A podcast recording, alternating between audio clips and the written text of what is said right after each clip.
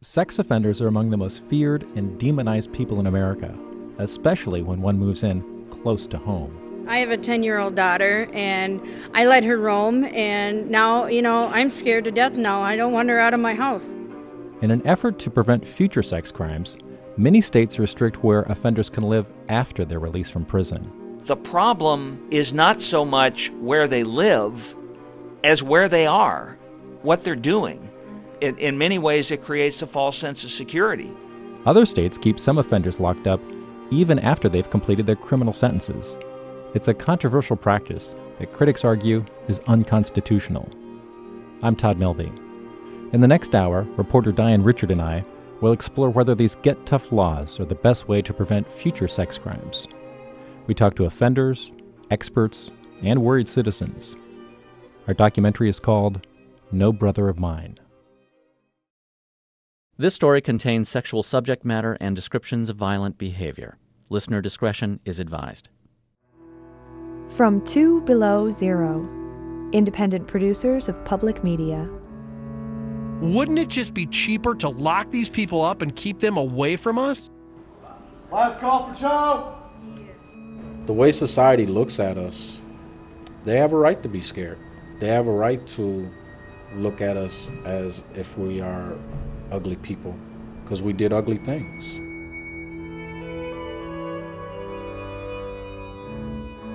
So the rape murderer, I think, has come to stand for, in our policy mind, the entire range of sexual offenders. You know, I told some of my friends, I told my mom, and they got really scared for me, but I just, this isn't, this Reggie is not the old Reggie. The big lie is that most of the people who we have in prison for sex crime would do it again if we let them out. If you get one of them wrong and they go out and commit another offense, that's a horrible situation that no one in my position wants to be in. Sex crimes are a radioactive issue. Sex offenders are among the most feared and demonized people in America. To most people, the term conjures up images of child rapists and murderers, and of their victims, like Dru Sjodin, Adam Walsh, Megan Kanka. In response to these horrific crimes, legislators have passed hundreds of new Get Tough laws to regulate the conduct and whereabouts of released sex offenders. These laws include internet registries, neighborhood notification for high risk offenders, and restrictions affecting where released offenders can live. And these laws almost always pass by large margins. It's one thing Democrats and Republicans agree on. Some of these laws seem like common sense. Who wouldn't want to know if a convicted rapist moves in down the street? Others are more questionable, like the one in Maryland that prevents released offenders from handing out candy on Halloween. Or the Miami ordinance that's so restrictive about where sex offenders can live, the only place left for them is under a bridge. I'm Diane Richard. And I'm Todd Melby. In 2005, we wrote a letter to the Minnesota Department of Corrections. We asked if we could interview people convicted of sex crimes. At first, prison officials were reluctant to grant us access, but we explained our goals. We wanted to find out if these post prison laws work. And we wanted to take an in depth look at a subject that most people don't even want to think about. Ultimately, we got permission. Since then, we've gotten to know four inmates Reggie, Ronnie, Tyrell, and Michael. In many ways, these men represent the complexity of the issue. Their crimes span a spectrum of sexual violence. All are felons. All of them completed a sex offender treatment program. We spent time with these men in prison and since their release. And over the past few years, we followed their reintegration into society. The documentary you're about to hear is called No Brother of Mine Hey, Mrs. Reggie, it's 10:30, and I'm heading out to deliver that vehicle. Talk to you later. Bye. That's Reggie. He just got off the phone with his probation officer. All right, so we'll go ahead and lock up the house here. Reggie is a father, a Catholic, a student, and a salesman. In 2003, he was convicted of attempted rape. On this night, we're driving in a Jeep Commander with a serious new car smell. Reggie's dropping it off personally. Right out of prison, he got a job selling cars for a local dealership. He was released from prison eight months ago. Now, how did you work this out with your parole officer? Well, I was up front with them right away. I told them exactly what was going on. In a way, it's really good that you guys are here because it validates what I'm doing at this particular time. Normally, I'd be in, in a home, probably sleeping because it's 11:30. So I usually hit the hay around this time.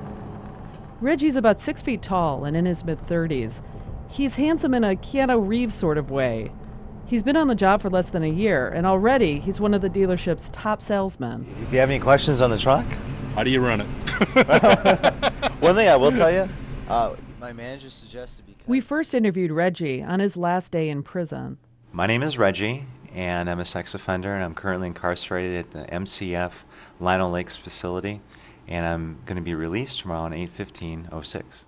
Reggie was convicted of attempted rape, a crime he admits to. He asked us not to use his last name. He's been at this Minnesota Correctional Facility, MCF, almost four years. Reggie used to party. Even though he was married and had a son, he liked to go to strip clubs and drink. That's what he was doing on the night of his crime.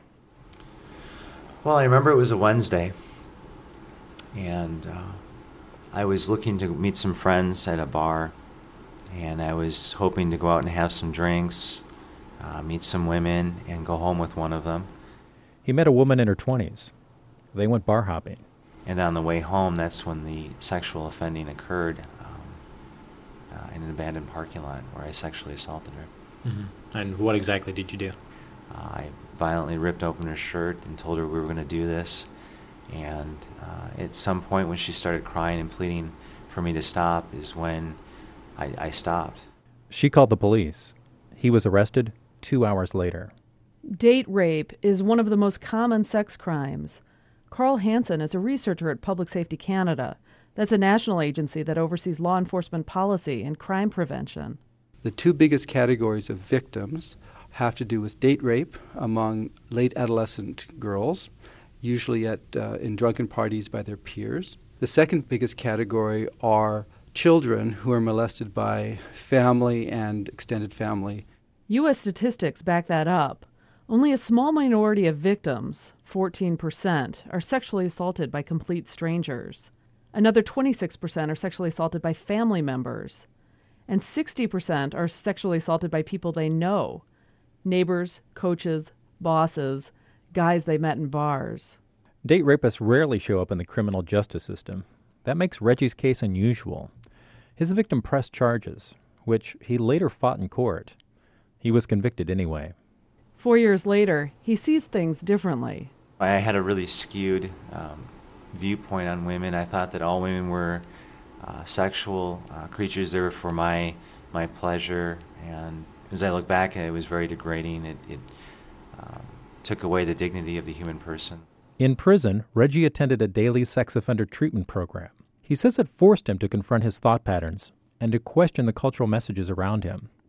He became a Catholic and received treatment for alcoholism. Hey, Todd, it's Reggie calling you back. Say sorry it took me so long. It's been one of those crazy days. But the good news is I did I did sell some cars today. So, anyways, I want to get back to you. Uh, my number, well, you can try the cell phone seven six three. The next time we see Reggie, he's gotten that job selling cars. He shows us around his apartment in the diciest part of Minneapolis. Still a work in progress. We have yet to get the uh, the furniture in uh, on the, in the living room, but we have, you know, a kitchen table and uh, all the necessities right now. Reggie's apartment is filled with items he bought off Craigslist. Comfy, but mismatched.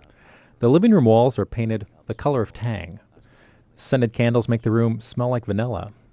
A portrait of Pope John Paul II hangs above the couch. Reggie's days are almost as structured as in prison. That's because he's on house arrest. For one year, he can only leave his apartment for work, AA, or church, and his probation officer can stop by any time to check in on him and to get a urine sample. We asked him how things are different for him now. In the past, I really didn't care. I didn't really know what I was doing was wrong. I mean, I, I mean, certainly I knew what I, the choice that I made was wrong. There's no question about that. But uh, I would go to strip clubs. I would go to uh, associate with people that really didn't hold me accountable.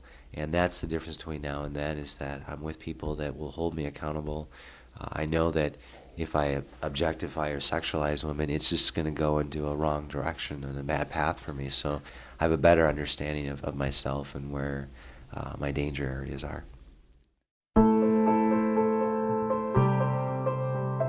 Reggie says at first he was wary about spending time around women.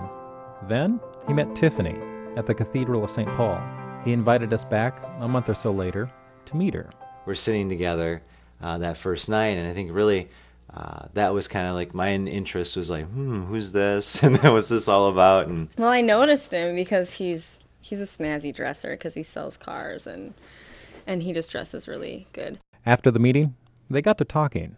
And he was just like, "Do you want to go to coffee sometime? Here's my card. Just give me a call." And I threw the card away right away because I was interested and I couldn't be. I shouldn't be. Tiffany had a boyfriend at the time. Two weeks later, they talked again. That Thursday, I came to group. I was getting my wisdom teeth pulled on Friday, so I asked everyone to pray for me. And afterwards, I asked him for his card again, and he was, I mean, his face tells a story. You know what he's thinking. So he was really surprised. and he got his card out, and he was all excited. And he said, Well, give me a call tomorrow. And I was like, I'm getting my wisdom teeth pulled. Did you forget already? And he's like, Okay, well, call me on Saturday then.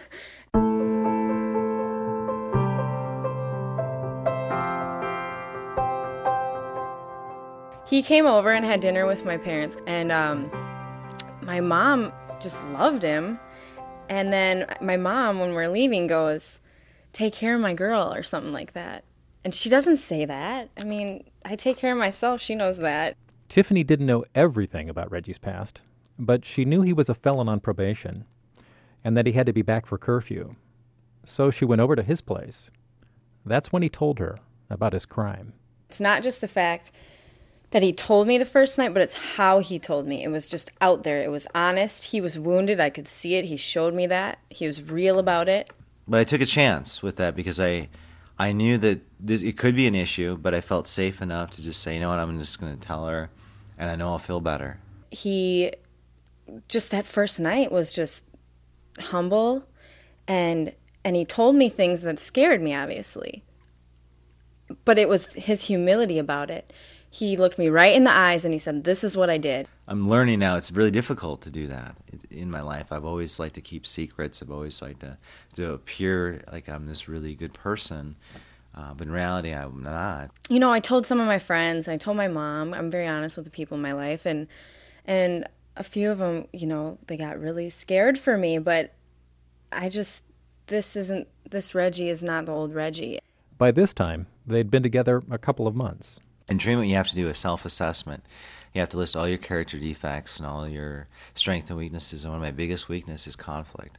I'm a person who's very passive when it comes to conflict. I don't stick up for myself. I don't assert myself in healthy ways. And that's why that's what makes me so dangerous is that people think, well, he seems like a really nice guy. But then what happens is, especially when I drink alcohol or do something Used to uh, drink. Yeah, w- w- right. I should say. Used to drink. Yeah, if I if I were to drink alcohol, I don't understand how to put those stops up that normal people do, like cognitive thinking. Like maybe I should just let this go. When I drink, um, I don't know how to do that, and become very aggressive. So, I still struggle with that, even sober. I'll be really nice, and all of a sudden, you notice I'll get like really uptight. But he's not mean. He's not mean. But I'm uptight. But he's uptight. He's he's he's busy. He's disconnected, and and he's just got to get stuff done. And he becomes a little obsessive compulsive about things like cleanliness. Yeah. Like this morning, he forgot to put deodorant on, and so he's just bitching and moaning in the car.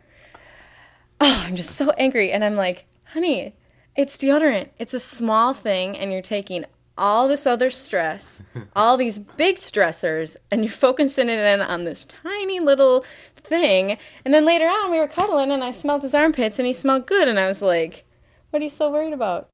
Ultimately, the relationship between Reggie and Tiffany didn't last. Still, experts say the ability to form positive relationships is an encouraging sign.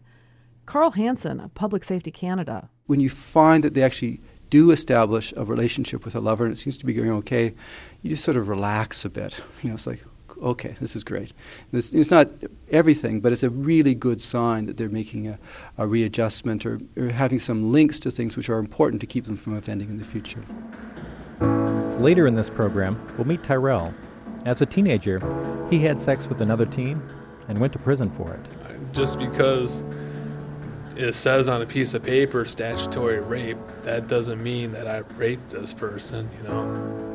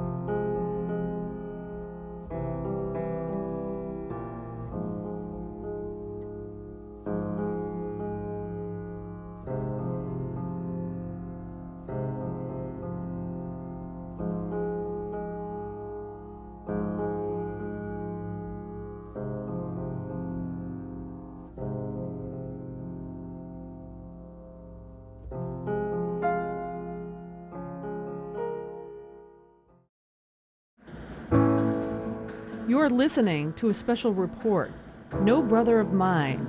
I'm Diane Richard. And I'm Todd Melby. If you're just joining us, this documentary is about sex offender policies and the patterns of behavior that often lead to sex crimes. It's a topic that may not be appropriate for all audiences. When Reggie was in prison, he met Ronnie Johnson, a fellow inmate serving time for rape. They hit it off, though they're sort of an odd couple. Reggie is clean cut and suburban. Ronnie wears his hair in cornrows and is from the deep bayou of Louisiana. Reggie's got some college education. Ronnie dropped out at 16. But they have some things in common, too. Neither had a father in his life. Both have sons that they haven't seen in years. Both are recovering alcoholics. Reggie was released from prison before Ronnie. On this day, Reggie's picking up Ronnie at a halfway house. They're going to be roommates. Hey, what's up? Hey, walk down there because I got to load all that stuff in there. All right, how you doing, buddy? Everything Hey, good? good to see you. Uh, everything all right? Yeah, man. I got to load this stuff. I ain't know I had that much stuff in there either, man. So it's wild, man. Released felons have to do a few things, like find housing, get a job, and follow the rules of their probation. Failure to do any of these things will bounce them back to prison. Was it hard to find a job? Oh, yeah. Oh, man, you should have seen it. I went to some place, you know what they told me? You got to get up out of here, partner. What did they say? You got to get up out of here. Because a lot of people, they don't they don't like uh, to hear about sex offenses, you know? So they wouldn't even talk to you? in a way, they see one thing about being in prison. You know, when you get out here, you learn to read between the lines. You know what I'm saying? Even the temp service told me I had to leave. You know, they they had some felon, but not not uh sex offenders. Yeah. Were you discouraged?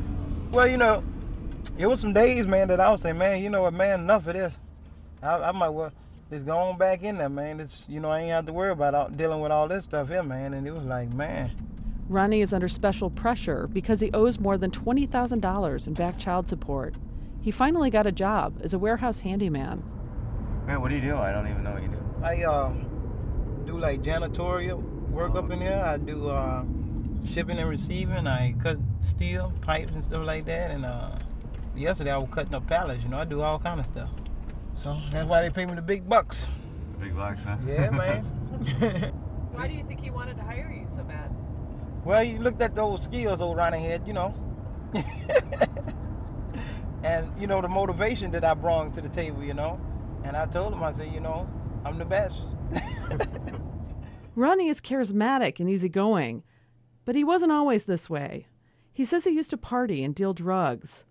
But the crime that put him behind bars is rape of a child. We first interviewed Ronnie in prison. My name is uh, Ronnie Johnson. Uh, I'm here in Lino Lakes uh, MCF uh, prison.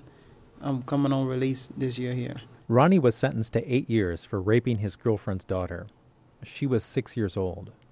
It was New Year's Eve, 1997. He was drunk. My son's cousin, he busted in and caught me. I ended up hollering at him, slapping him, and uh, punching the victim, the, the little girl, the child, and uh, calling her names, called him stupid, called us stupid, and uh, they end up all running over, and we got into a big fight and called the cops, and they were landing me up. Ronnie's life fits a pattern for a lot of sex offenders. His dad was an alcoholic and rarely around. As one of ten kids, he didn't get a lot of attention. He dropped out of high school to deal coke. None of these things excuse his crime and the damage he caused his victim, but it does give us a few clues. Karl Hanson of Public Safety Canada. Sex offenders share many characteristics with other uh, offenders in terms of negative background. These people often have very poor parental supervision, have inconsistent and, and harsh parenting, uh, very little direction, um, and very little uh, sort of self control. Ronnie's been through five years of state mandated sexual offender treatment. He's also gone through treatment for alcoholism. Me, I'm, I'm the type of person I wasn't led and showed in a way in which way to go. So, you know, so that makes me a person that's really lost. David D'Amora is a psychologist at the Center for the Treatment of Problem Sexual Behavior in Connecticut. He says that for some sex offenders, the rehabilitation work starts from the ground up. We don't have people who were doing well and one day something happened and they just stopped doing well. We have folks who literally never developed the skills, the abilities, the internal structures to make it in our society in a pro social fashion. So, in essence, we're not really rehabilitating. We're not bringing people back to some prior mode of operation. We are habilitating. We are developing, working to develop a set of skills and abilities that never existed in their repertoire. Ronnie says it's sad that it took him years in prison to straighten out. This is the place where I've learned everything that I know now. You know, most of the stuff that I learned how to talk and how to conduct myself now, it wasn't on the outside, it was in here. Ronnie says the most important things he learned are how to identify his sexual triggers and control his behavior. Sex crime researcher Karl Hanson. And so a lot of the interventions with offenders have to do with learning ways of not feeling compelled to act upon your sexual thoughts. Yes, you'll have sexual thoughts. Yes, they will feel like you want to do them, but you don't have to. Still, Ronnie doesn't kid himself into thinking he's cured. But I don't put it past myself that I'm not still attracted to young girls because I keep it in front of me that I did it once and I'm always capable of doing something again. I had to always keep that in check. Studies show that sex offender treatment programs don't greatly reduce the chances of reoffense. But Karl Hanson says they do make a difference. Reasonably good treatment um, can reduce the probability of reoffending uh, from about 17% after five years to about 10%. You know, it's not a huge reduction, but if you actually count up the number of victims that that's prevented, that's a, a major, it's making the world a better place. So, how often do sex offenders reoffend? In a 2004 meta analysis, Hanson found that within five years of release from prison, 14% of sex offenders are rearrested for a new sex crime. That's lower than many people think. So is that threat of stranger danger or attacks by people unknown to the victim. Psychologist David D'Amora. We still want to believe that most sexual violence is committed by the few, the perverted, and the far away. Most sexual violence is, in fact, committed by people who we know, often whom we love, and, and who care for us in other ways. Popular media sometimes send us a very different message. Oh my God! Put your hands up. The latest on the series that's changed laws and lives. For years, To Catch a Predator was one of NBC's top rated television shows. To a click of a mouse, your child can go visit and talk. The show's producers posed as teenagers online and wooed men into houses with hidden cameras. When the men showed up, reporters confronted them. It made thrilling TV. Welcome to Dateline. I'm Stone Phillips. And I'm Ann Curry. More But it gives people a skewed vision of most sex crimes. David D'Amora. What they don't understand, of course, is that more often than not, children have more to risk from their families and from their families' friends than they do from strangers. That stranger sexual assault is extremely rare, and that uh, stranger sexual assault that results in the death of a child is extremely, extremely rare.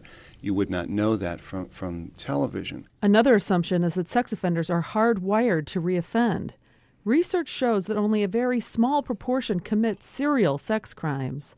Franklin Zimring is a law professor at the University of California, Berkeley. Why do we assume it's so high? Because we further assume that if somebody has a deviant sexual impulse, we either cure that deviant sexual impulse or they're going to act on it. Well, that certainly isn't true of what we know about drugs and smoking and other kinds of criminal behavior. Why do we think it's true in sex offenders? Because, with sex offenses, no one, not legislators, not the public, is willing to risk a possible new crime. Recently, at least five states have imposed the death penalty for rape of a child. The big lie is that most of the people who we have in prison for sex crime would do it again if we let them out. The uncomfortable truth is that a minority of them would, but they do enough of it so that we want to keep a lot more of them locked up. And rather than face our own true preferences, we tell ourselves a convenient lie. Uh, welcome and thank you for attending the meeting tonight. I am Chief Johansson with the Anoka Police Department. This is a community notification meeting for two level three predatory offenders that will be moving into We're at a public meeting in a Twin Cities suburb. Police and prison officials are speaking to a crowd at a local high school. Mugshots of two men flash on the screen. The men will soon be released into the neighborhood. He is required to register as a predatory offender for life. That means that for the rest of his life, he has to provide information about where he lives, where he works, if he goes to school, where that is, any changes in his appearance, and any vehicles he drives. Those words don't calm the fears of Andrea Tangen. She lives two blocks away from where the sex offenders will be staying. They did it more than once when they were first sent to prison. And in my opinion, people like that, they're not rehabilitatable. Where would you put them? Anywhere you have schools and children and everything, I guess my opinion is they shouldn't be let out of prison, period. I, I'm a victim of molestation myself, and uh, they shouldn't be allowed out at all. Tangen's friend, Lynette Wenzel, says she'll have to change the way she parents now. I have a 10 year old daughter, and I let her roam, and now, you know, I'm scared to death now. I don't want her out of my house. I, I couldn't even imagine because I let my, my daughter go to the store and never again. These women aren't alone in their opposition.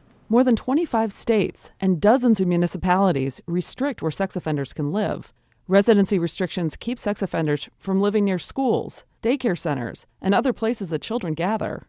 Ernie Allen is director of the National Center for Missing and Exploited Children. He understands why these laws are popular. Still, he says, they often have unintended consequences. Sex offenders have to live somewhere. You know, clustering them or having situations like we see in, in the Miami area where a bunch of them are living under a bridge is not in society's best interest. The problem is not so much where they live as where they are, what they're doing. Um, it, in many ways, it creates a false sense of security. Uh, the guy may not live in your neighborhood, may not live within the radius of your elementary school, but is he coming into your community to be a volunteer at your church, or you know, coach your your child's soccer team? That's where registration comes in. Under the federal Adam Walsh Act of 2006, every released felon with a sex offense is identified online. Allen supports the use of this act to increase public safety. You begin with the premise that two thirds of America's sex offenders are not in jails and prisons, they're in the community. So, at a minimum, we need to know where they are and what they're doing. We need to ensure that someone who has been convicted of molesting children is not holding employment in elementary schools or daycare centers. Today, over 600,000 sex offenders are registered online in the U.S. for crimes large and small. For instance, online registries in 32 states include exhibitionists. In 13 states, they include people caught urinating in public. And in 29 states, they include teens who have been charged with having sex with another teen. Ernie Allen thinks certain crimes don't warrant registration. In a lot of states, there's no way for a member of the public to differentiate a registered offender who was arrested under one of these Romeo and Juliet type things, where a 19 year old had sex with a with a 15 year old. Where that's the case, we want to make sure that the public knows that the guy on their street who's a registered sex offender doesn't represent a very high risk. The Romeo Juliet example is called statutory rape. It presents a special challenge. In most states, laws establish an age of consent. Usually it's somewhere between 16 and 18 years old. Anyone above that age who has sex with someone below it could wind up in prison. All right, my name is Tyrell Kennedy. I'm an inmate here at Lino Lakes. The date is August 14th, 2006. Tyrell was 17 when he began dating his 15 year old girlfriend. But once he turned 18, their sexual relationship became illegal. That's because it violated age of consent laws. Tyrell is 29 now. He's gangly with dirty blonde hair. To this day, he does not accept the label of sex offender, though it will follow him wherever he goes. I know what went on. You know, I know how much I loved her. I know that it was a relationship I'd have done anything for. Her. I never did anything to hurt her. I mean, they, still want to tell me, yeah, I raped this person, and no, I didn't. I, just because it says on a piece of paper statutory rape, that doesn't mean that I raped this person, you know. We made several phone calls to get her side of the story, but we reached a dead end. So we searched court records. By her account, the couple had sex several times a month over a period of six months. Tyrell insists the sex was consensual. When I go into a relationship, the main thing I'm seeking is a 50 50. If I wanted to do something, I talked it over with her, and it was in, in agreements with us. You know, if she didn't want to do it, then we didn't do it. Tyrell's life was about to get even more complicated. Tyrell served one year for statutory rape. He returned home, met a different woman, and got engaged. She got pregnant. Then he got caught smoking pot and was sent back to prison for three more years because marijuana use violated his probation. It was during this stint in prison that his daughter Elizabeth was born. But the years in prison were long, and his fiancee broke it off with him.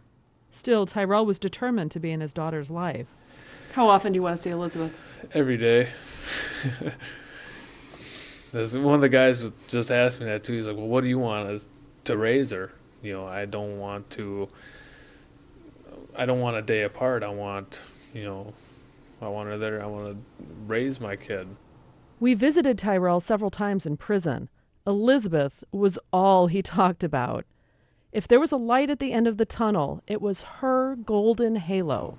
My first day of release, we've already agreed, you know, to go over, and you know, she's gonna be home and everything, to uh, see her. So you're going to see Elizabeth your first day of release? Yeah.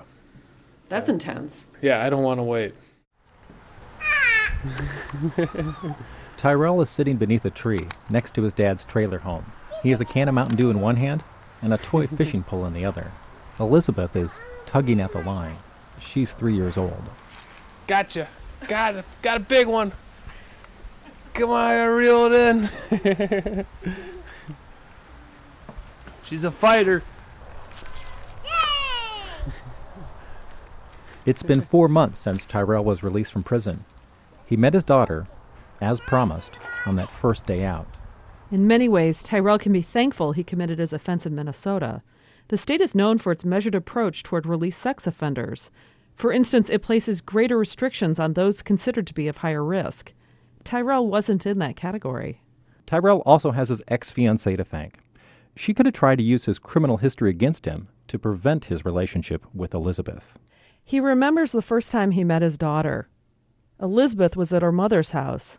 Her mom was standing on the porch with a new boyfriend. As Tyrell stepped out of the car, he could feel their eyes on him. Elizabeth wasn't in sight. I was nervous. I didn't know.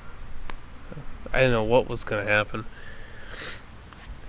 She's never seen me or nothing, you know. And then she's only heard me over the phone. So I didn't know like is she gonna like me? Is she gonna be afraid of me? Is I mean she's a little kid, you know, is she gonna know who I am? Tyrell climbed the porch steps. His former fiancee gave him a nod. He opened the screen door. And Elizabeth was sitting there on the floor by herself playing uh, with Legos, building a castle. I said, said her name.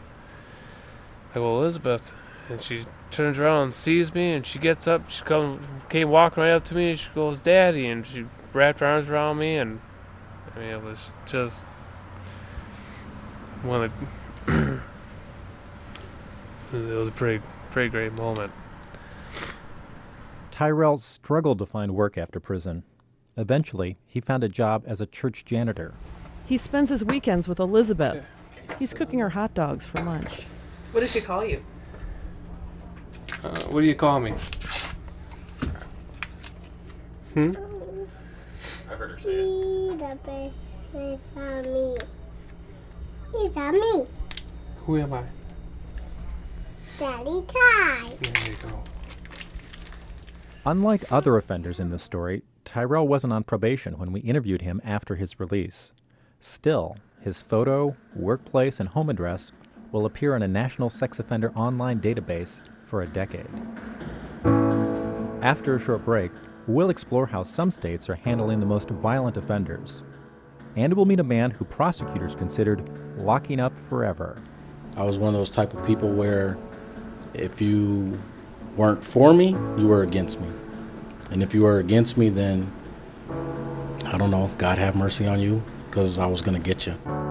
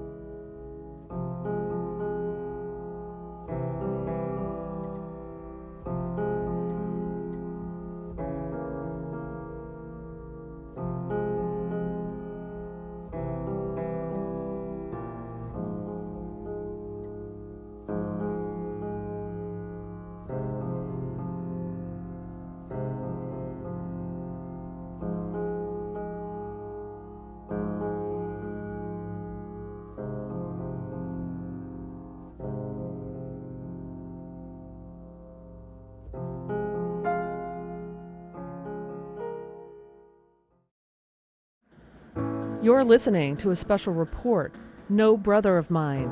I'm Diane Richard. And I'm Todd Melby. If you've just tuned in, we're in the final chapter of our documentary about sex offender policies. Because this segment deals with the most violent offenders, it may not be appropriate for all audiences. Count in progress.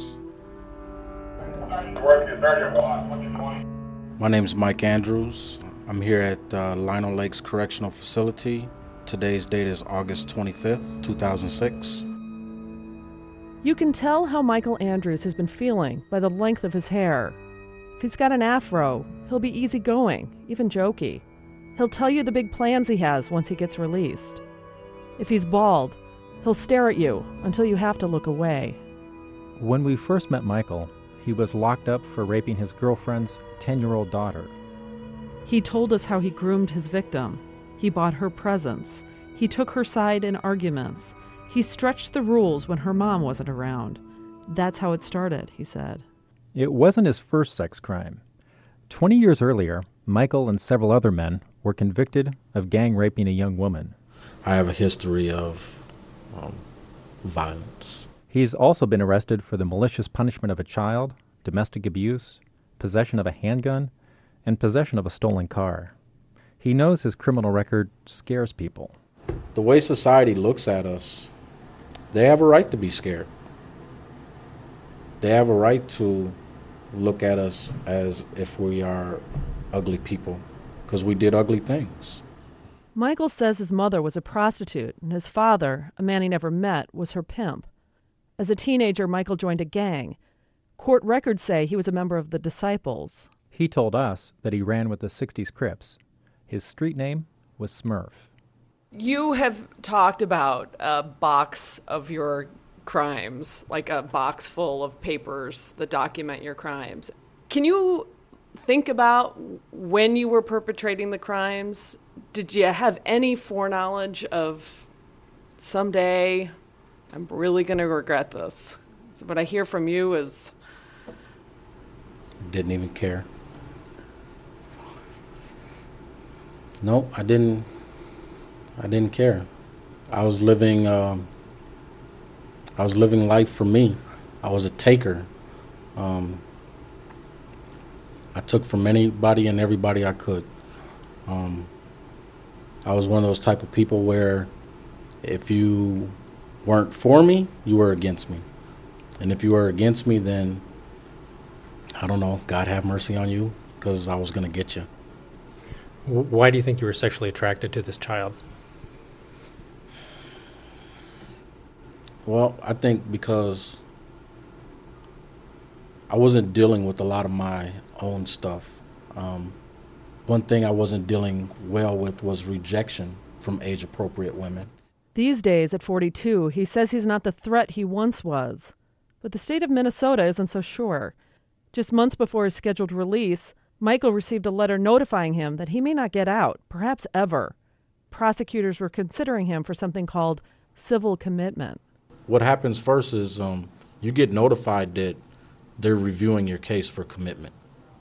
And once you get that, it's instant alarm. Civil commitment is a rare and controversial approach to keeping sex offenders off the street for fear of crimes they might commit in the future. After inmates serve their criminal sentences, a small number of them, considered to be the worst of the worst, are reviewed for an indefinite sentence in a psychiatric hospital. About 20 states employ civil commitment. Those include California, Minnesota, New York, and Washington. In Minnesota, more than 550 men are institutionalized under civil commitment. That's the highest number per capita in the country. The open ended commitment lasts until the person can demonstrate that he or she is no longer dangerous. Michael knows that if committed, he might never see the light of day again. I probably would have been better if I'd have murdered somebody, you know. Um, probably wouldn't be going through this. At least not commitment. They don't commit murderers, do they? Eric Janus opposes civil commitment. He's a lawyer and dean of the William Mitchell College of Law in St. Paul. He's also the author of Failure to Protect America's Sexual Predator Laws and the Rise of the Preventive State. Most of us would do whatever we could do to prevent someone else from being hurt. The problem is that in order to do that, we have to trample on a lot of our fundamental ideas about civil liberties and what our democracy is about. To be civilly committed, a court must decide that someone like Michael has a mental disorder and poses a risk of future sexual harm. The court weighs a number of factors before making that decision, including the individual's criminal and mental history, the type of sex crime perpetrated, and age. Proponents call it treatment that helps keep the public safe. Opponents call it a penalty and a threat to civil liberties. Eric Janus. This is a, a legal technique that is on the edge of constitutionality. When we make that shift and we begin taking away people's liberty based not on what they've done in the past, but our concern about the risk they pose for the future, that's when we cross over into a very dangerous territory. Many Americans, if not most Americans, seem perfectly willing to cede their liberty or someone else's liberty in exchange for safety. I think that's the key. Where many people are willing to cede someone else's liberty in exchange for safety. We think of quote unquote these people, sex offenders, as uh, monsters, as less than full citizens. It's clear that the series of laws that we've passed is based on a notion of what I would call a degraded other. Susan Gaertner is Ramsey County attorney in St. Paul, Minnesota. It's her office's job to decide whether people like Michael Andrews should get another chance. She supports civil commitment. I think it is appropriate. I think we're safer because of it. Gaertner isn't in a position to take any chances. If you get one of them wrong, if you decide you don't have enough evidence to proceed, that this isn't a case that you should pursue, and you're wrong, and they go out and commit another offense, that's a horrible situation that no one in my position wants to be in. Since a highly publicized rape murder in Minnesota in 2003, the workload of prosecutors like Gaertner has exploded. In 2002, 13 men were considered for civil commitment in the state. Just two years later, that number spiked to 170. What happened in 2003 was the kidnapping, rape, and murder of a college student, Dru Sjodin. The perpetrator, Alfonso Rodriguez, was a released Minnesota sex offender. Gaertner reviews every case being considered for civil commitment in Ramsey County. She points to a stack of files that reaches almost to her shoulders. What kind of toll does that take? It was kind of rough going initially because uh, the crimes are graphic, um, the tragedy is apparent. Uh, it, it, it could wear it, it would wear on me, um, but now to some extent my problem is keeping them straight because it begins to sound very much like the same kinds of behavior over and over again. You get sort of numb. After a suspenseful six months, Michael Andrews got what he wanted yet another chance. Susan Gaertner's office decided not to attempt to civilly commit him. She refused to discuss any specific case with us. Michael's been out of prison for two years now. He's had several different apartments and one job. Life on the outside has been tough. I got out thinking things were going to be easy. I was going to get a job. I was going to save some money and everything was going to be cool. And it's not cool. it's not. That's because his job, tearing apart wooden pallets, paid only $8 an hour. He worked that job for almost two years. Then he got fired. Without employment, offenders may be more likely to violate parole. Michael told us that he's considered dealing drugs, but that the consequences of getting caught are too great. I can't afford to go back to prison. Prison's played out. I mean, I've been to prison four or five times. I mean, I'm a five time felon. One more crime puts me off the grid. Um, I can't do it. I would rather hold court in the streets before I go back to prison. I would rather they kill me. It's a late summer day. Michael has invited us to the lake where he used to hang out. Phalen was the park to come to when you wanted to see all the old school cars. I'm talking about Novas, Cudas. Um, Michael's girlfriend, Andrea, has joined us for the outing. They've been together for a year. And they've known each other since they were teens. In high school, I had a big, big, big crush. But they hadn't seen each other for decades. Then one day, she ran into him on a bus. So after seeing him again, what's the first thing she did? Andrea went online to see if he had a criminal record. When did he tell you about everything that had happened? Mm. Um, That's a good question. He was forced because I, I looked him up on the internet and just told him, tell me and don't lie. And he Did- didn't lie. He told me everything. So why is this past okay with you?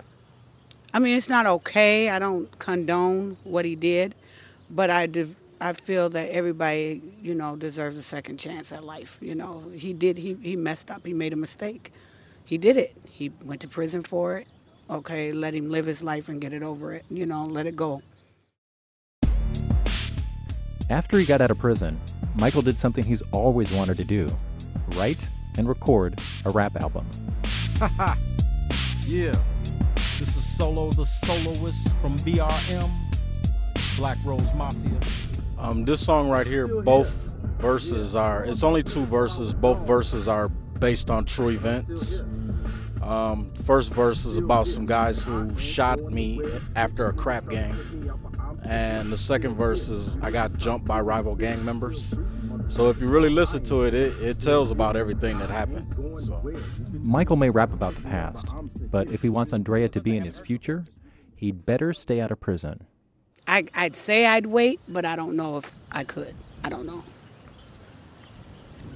But it's not gonna happen. I'm not gonna let him.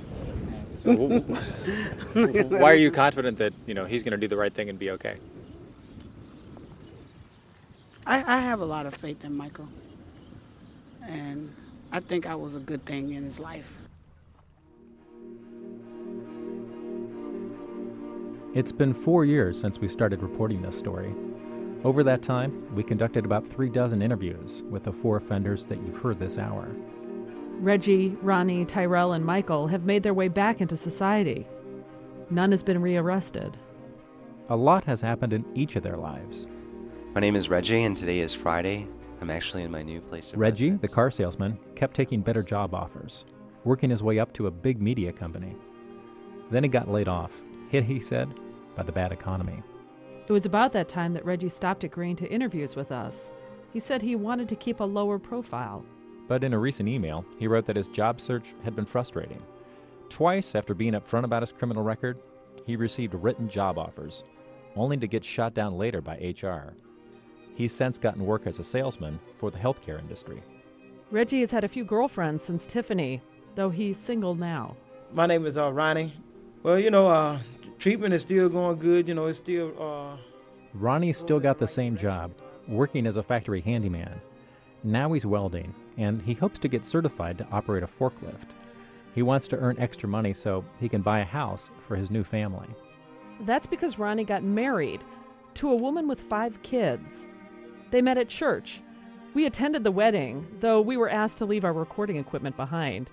Because Ronnie's crime was against a child, warning flares went up over his plans to marry. His wife's children are all teenagers. Before the wedding, Ronnie says he and his fiancee met with his parole officer and went through intensive therapy sessions together. They continue to attend a weekly couples meeting. Ronnie says his new responsibilities at work, at home, and at church help him stay sober and accountable. Name's Tyrell Kennedy. I know my, my daughter seems to be getting a lot taller and a lot older. It's like she's growing up real quick. Tyrell still spends weekends with his daughter Elizabeth. He just got his boiler license and is getting a diploma in building maintenance. Although things are going well, Tyrell does have some concerns. The top one is his janitorial job at the church. The man who hired him knows about his criminal record, but the church board has passed a new policy requiring background checks on all employees. Now Tyrell fears he may lose his job. Tyrell is also worried about his neighbors. He's living with his new fiancee now in a nice neighborhood, but every six months or so, a sheriff drives up to take his picture and ask him questions. He hopes those visits don't alarm the neighbors. He wants to put down roots. Neighbors don't always want released sex offenders around, even if they stay out of trouble. Like Andrea Tangen. We met her at that community notification meeting a few months ago. Hi, Jim. Oh, How are hey. you feeling today?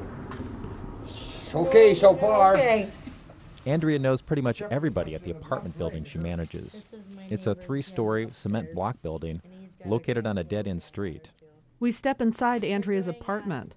A TV plays cartoons. A kitten chases her toddler around on the floor. Andrea remembers the day she told neighbors about the sex offenders moving in nearby. As soon as I handed the notices out and got all the parents, I was going knocking door to door to hand them to them after I put up the notice. And all the parents whose children were outside ran outside and got their kids and brought them in the house. But a few months later, some kids started playing outdoors again, unsupervised.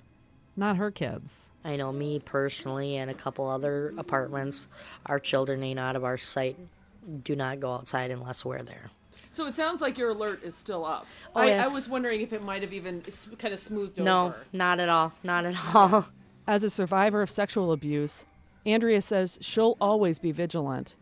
But she thinks ultimately people have to take responsibility for their own actions. You know, you hear, of, yes, how they were raised or abused or whatnot. Then you need go and get help. Go and get help before you allow something like that to happen. Go and get help. Talk to somebody. Get medicated. Whatever you need to do, prevent it.